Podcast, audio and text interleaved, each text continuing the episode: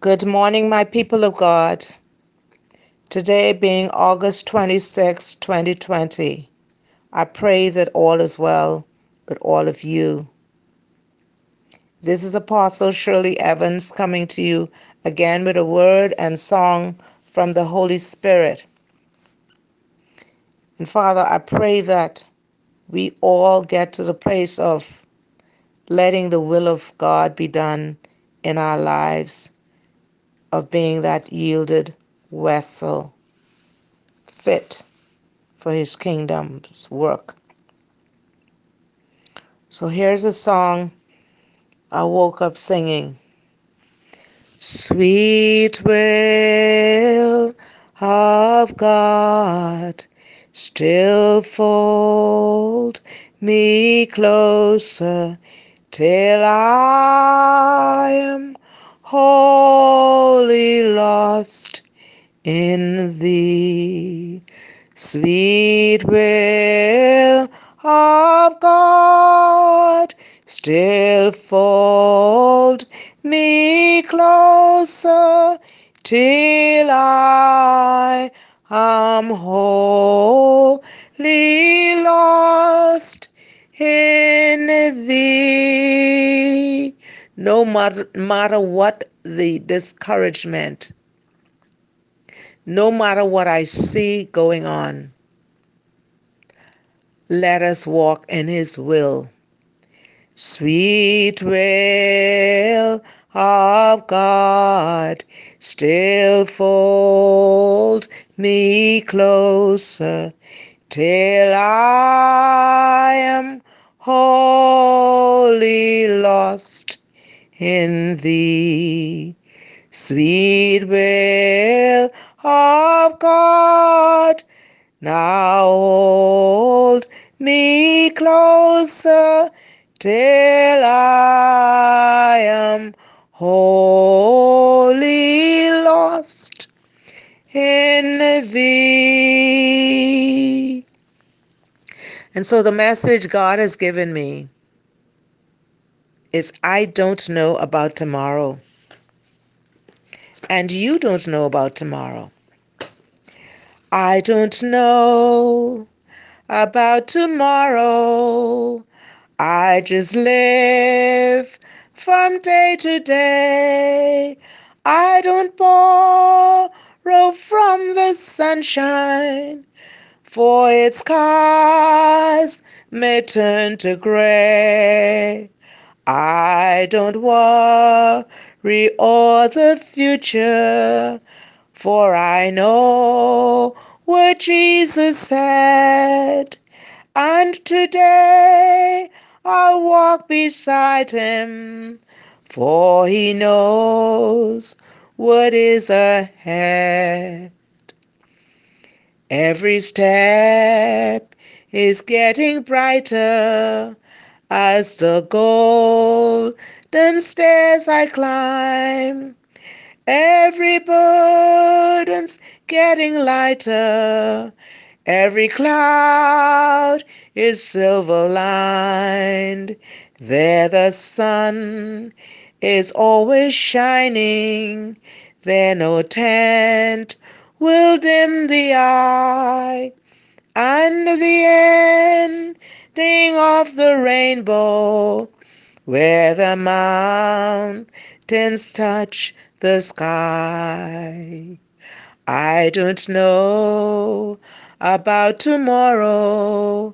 It may bring me poverty, but the one who feeds the sparrow is the one who stands by me. And the path that be my portion may be through the flame or flood. But his presence goes before me, and I'm covered with his blood. Many things about tomorrow I don't seem to understand, but I know who holds tomorrow, and I know he holds my hand. So the message he's given me do not worry. And the scripture is taken from Matthew chapter 6, verse 25 to 34, and I'll read it in your hearing. Jesus says, Therefore I say unto you, take no thought for your life, what ye shall eat, or what ye shall drink, nor yet for your body, what ye shall put on. Is not the life more than meat, and the body than raiment? Behold the fowls of the air, for they sow not, neither do they reap, nor gather into barns, yet your heavenly Father feedeth them. Are ye not much better than they? Which of you, by taking thought, can add one cubit unto his stature? And why take ye thought for raiment? Consider the lilies of the field, how they grow. They toil not, neither do they spin. And yet I say unto you that even Solomon in all his glory was not arrayed like one of these. Wherefore, if God so clothe the grass of the field, which today is, and tomorrow is cast into the oven, shall he not much more clothe you, O ye of little faith? Therefore, take no thought, saying, What shall we eat? Or, What shall we drink? Or, Wherewithal shall we be clothed? For after all these things do the Gentiles seek. For your heavenly Father knoweth that ye have need of all these things. But seek ye first the kingdom of God and his righteousness, and all these things shall be added unto you. Take therefore no thought for the morrow, for the morrow shall take thought for the things of itself. Sufficient unto the day is the evil thereof. Don't worry about tomorrow. There are seven reasons why the scripture says we should not worry. Number one, the same God who created life in you can be trusted with the details of your life. Worrying about the future hampers your efforts for today. Worrying is more harmful than helpful. God does not ignore those who depend on Him. Worry shows a lack of faith, a lack of faith in and understanding of God. There are real challenges God wants us to pursue, and worrying keeps us from them. Living one day at a time keeps us from being consumed with worry. Because of the ill effects of worry, Jesus tells us not to worry about those needs that God promises to supply. Worry may damage your health, may cause the object of your worrying to consume your thoughts, may disrupt your productivity, negatively affect the way you treat others, and reduce your ability to trust God. How many ill effects of worry are you experiencing? Here is the difference between worry and genuine concern. Worry immobilizes, but concern moves you to action. To seek first the kingdom and its righteousness means to turn to God first for help, to fill your thoughts with His desires, to take His character for your pattern, and to serve and obey Him in everything. What is really important to you? What? What is really important to you? People, objects, goals, and other desires all compete for priority. Any of these can quickly bump God out of first place if you don't actively choose to give Him first place in every area of your life. Planning for tomorrow is time well spent. Worrying about tomorrow is time wasted.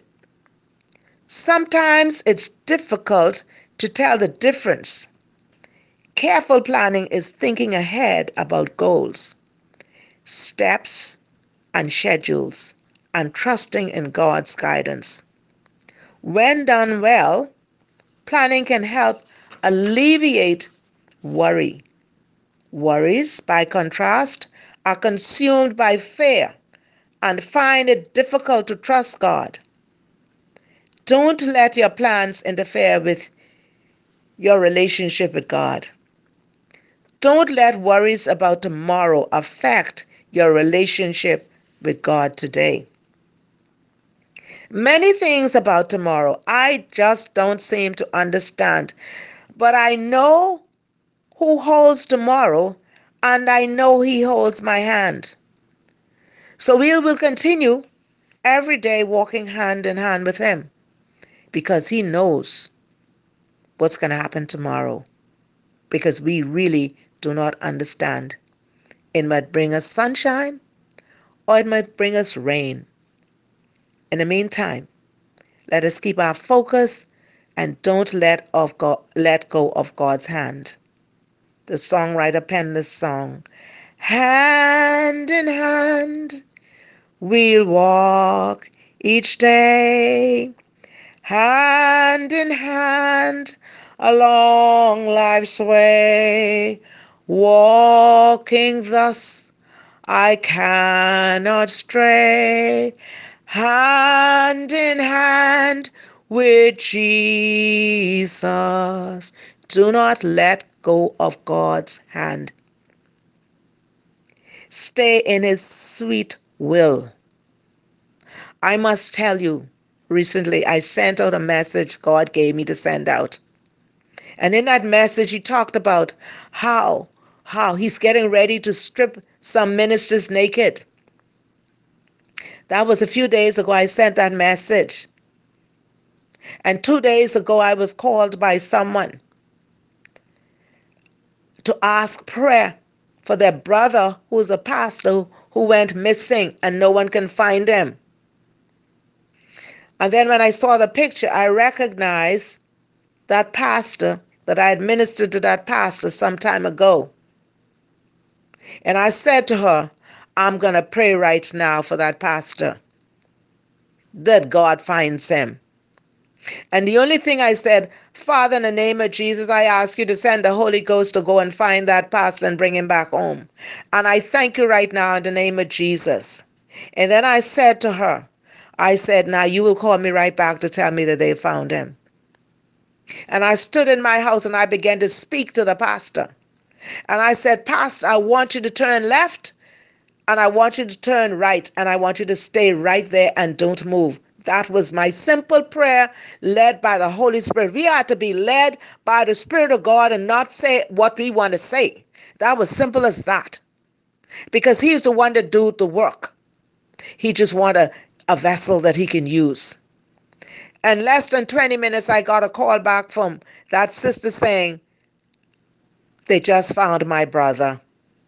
I begin to give glory to God. But let me tell you something. They did find her brother. But how did they find the brother, the pastor? Naked. Listen, when Saul had gotten out of the will of God, an evil spirit took a hold of him. And the only thing could quiet him down is when David went and played his music and sang.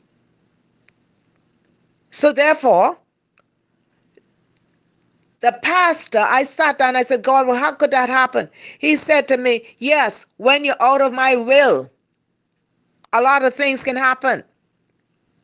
So I called the sister back. I said, listen, you might want to hear this. I said, but Pastor I'd gotten out of the will of God, totally out of the will of God. So an evil spirit took over. He went out of the will of God. Do you understand? And so let me tell you something. After I sent that, after that happened, that was a deliverance. But not only that, a lot of times when we when we get the victory, we get a backlash. So yesterday I got a backlash.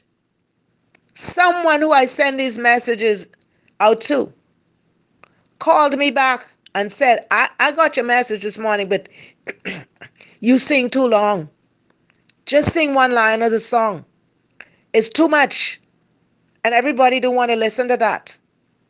And I was discouraged. I just sent out a message about how David had to encourage himself in the Lord. And so when I send these messages out, he is speaking to me and everybody. And only him could encourage us. So when that person said that to me, she said, Well, I don't want you to get offended, but you are just into yourself, full of yourself. You don't need to sing all those songs and say all those words. And I said to her, When you're yielded vessel, you allow the Holy Spirit to flow through you. You do not grieve the Spirit, you do not quench the Spirit. And you know what? Instead of letting my flesh get in the way, I said, all of a sudden I break forth into singing. And the song that I sang to her, I just called to say, I love you. I just called to say how much I care. I just called to say, I love you. And I mean it from the bottom of my heart. So, when someone open their mouth to discourage you, you sing an encouragement song or you speak words of life. Because every day is not going to be the same. When you're on the wall doing what God has called you to do, the enemy will try to disrupt what he's called you to do. But be focused because you don't know what is going to happen tomorrow. But you have to get to the point of knowing that he holds your hand. So do not worry. Do not take no thought for your life, what ye shall eat or what ye shall drink, nor yet for your body what ye shall put on. Is not the life more than meat, and the body more than raiment. So don't worry. God has you. He will hold your hand. He will carry you. So God bless you and may his grace and his mercy continue to overshadow you. God bless you again and I love you. Amen and amen.